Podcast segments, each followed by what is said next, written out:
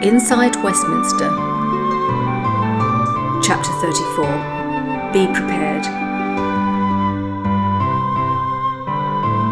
Friday did indeed arrive, and Ephemaria Quick looked amazing. Everything subtle yet sensual her hair, her makeup, and of course, what she wore was stunning. She'd even bothered to wear stockings, as she knew Charles would get a hard on as soon as he twigged that that is what was under one simple shimmering layer of clothing. The meeting was scheduled for 6 pm in the smartest bar in Westminster.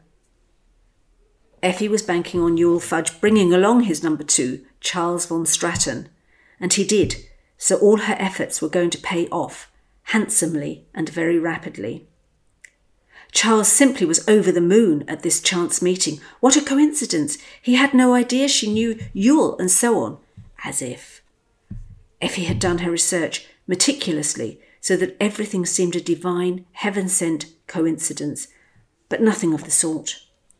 Charles couldn't take his eyes off Effie, laughing as he explained to Fudge that they'd been in a relationship a while ago. Effie noticed that he'd managed to sit next to her at the table and was already firmly rubbing her thigh with his. Oh boy, she thought, how are we going to wait? I'm almost exploding with desire, so he must be boiling over. And he was. Charles couldn't wait till they got to his flat to have her and was upon her as soon as they got in the taxi. My God, he breathed, you're more fuckable than ever. With that, Effie knew her passion problems were no more. Her life, for the foreseeable future, was going to be so full of orgasms that Dicky was put into early retirement and her beautiful face would be radiant with fulfillment. Never mind poor Danny. She'd drop him a line later in the week if she could find out the address of wherever he was being held. Oh, she thought, and another thing.